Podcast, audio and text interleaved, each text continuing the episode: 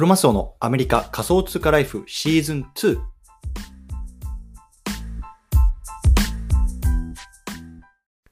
皆さんおはようございます。アメリカ西海岸在住のクロマスオです。今日は6月の17日金曜日ですね。皆さんいかがお過ごしでしょうか？今日も早速聞くだけアメリカ仮想通貨ライフ始めていきたいと思います。よろしくお願いいたします。さて、今日なんですけれども、今日はね、既存金融機関の手数料とが無駄な話、こんなね、テーマで話していきたいなと思います。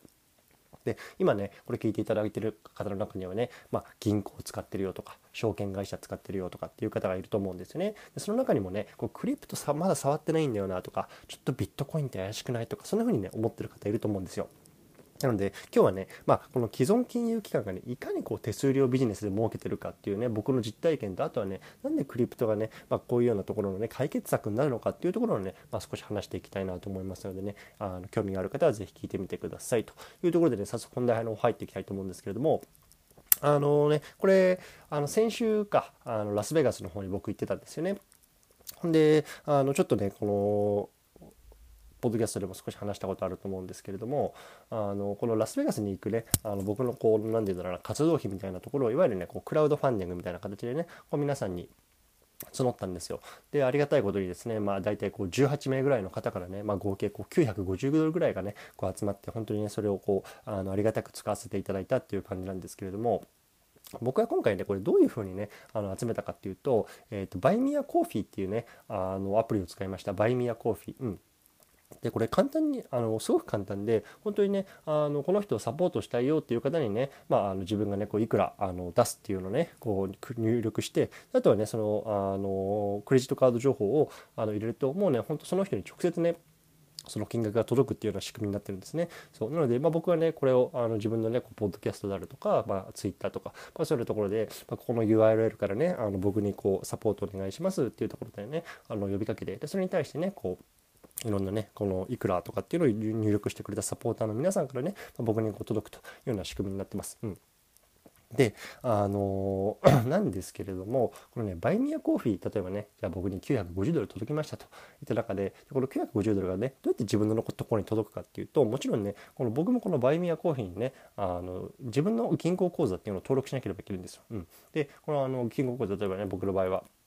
Bank of America っていうとこを使ってますけれども、 Bank of America のね、こう口座情報を登録するんですね。で、そこにね、直接振り込まれると思いきや、それがまた違うんですよ。で、あの、ストライプっていうね、決済サービスご存知でしょうか、 Stripe。うん。で、これはまあ、あの、グローバルで展開している、多分世界で最も有名なね、あの、決済サービスの一つ、うちの一つなんですけども、この Buy Me a Coffee っていうのがこのストライプと提携していて、一回ストライプの方に流されるんですよね。そう。で、ストライプから僕の この Bank of America のこの銀行口座にあの入ってくるというような、なぜかすごく無駄な手あの手はずをすごく踏んでるんですよね。そう。だから、まあ、一回整理するとでサポーターのあなた。あなたからバイミアコーヒー。バイミアコーヒーからストライプ。ストライプから僕の銀行口座っていうねこのすごく長いプロセスがかかるんですね。うん。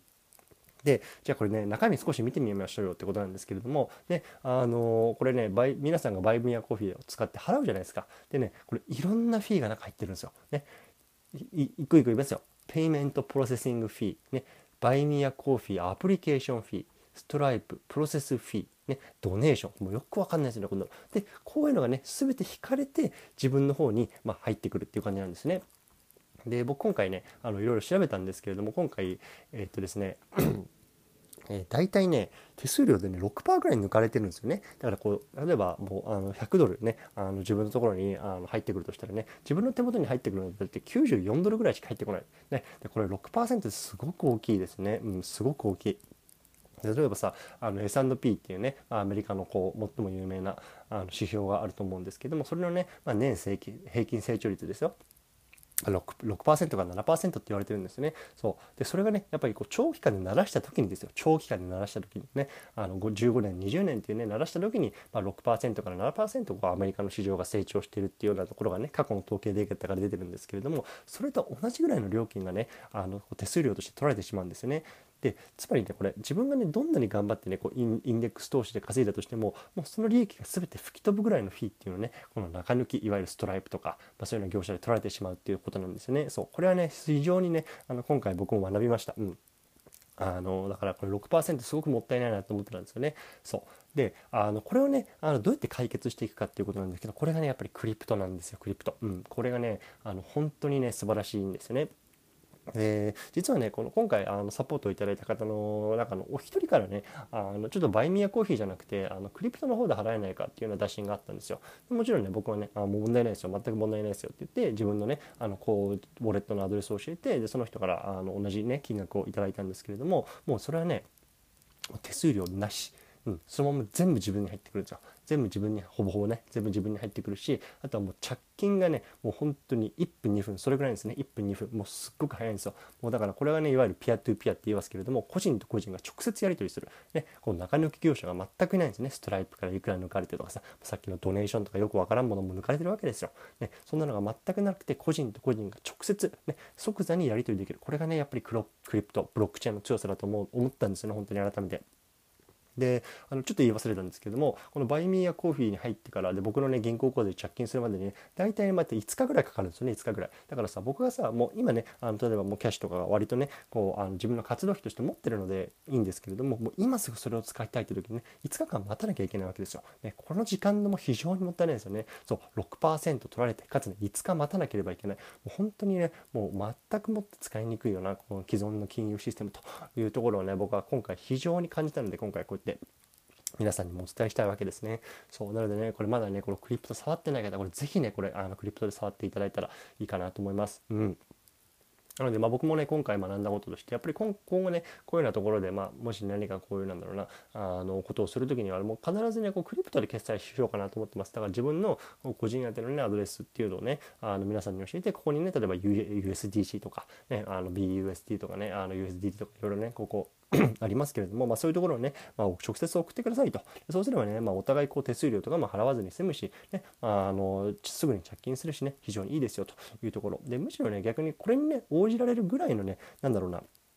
人をねやっぱり自分のお客さんというかね、まあ、ファンにしていきたいですよね、うん、どうやってねそのウォレット作ればいいんですかとかあのどうやってねなんだろうな、あの、 crypto って触ったらいいんですが、そこはね、もう自分でやってよと。ね、やっぱりそこをね、あの、なんだろうな、 education するところまではね、なんだろうな、僕の手には負えないので、やっぱりある程度そういうのはリテラシーが高い人、で自分で調べられて、なんだろう、自分で、なんだろうな、調べられるようなリテラシーを持ってる人にこそね、なんだろう、あの自分のファンになっていただきたいなと思いますし、そうやっぱそういうところのねなんだろうなやっぱり全てをカバーすることは難しいので、まあ、そこの education っていうのはまあ僕じゃなくてもできるなっていうところがあるので、うん、そこのやっぱりま差別差別化というかこう自分のやるべきこととやるべなんだろうなあの他の人にやってもらうべきことそこはねきちんと分けながら、まあ、あのこれからも活動していきたいななんてこともねなんか思いながらこう今回この1ヶ月間過ごしてきた感じでございますというような感じですねはい。ということで、まあ、どうでしょうか。あのね、コロナからだいぶね、こう回復してきて、ちょっと舌も回ってたんじゃないですか、今日はね。うん。もう頭もね、割とクリアになってきたので、まあ、今日からね、またコツコツコツコツやっていきたいなと思います。はい。ということでね、まあ明日なんですけど、明日はね、またあの、アップラートナックスパーキャストジャパンね、あの、活動さんでやってもう一個のね、番組の方でまた喋っていきたいなと思いますのでね、今日はこの辺りにしたいなと思いますね。週末ですけれども、引き続きコツコツやっていきましょう。お疲れ様です。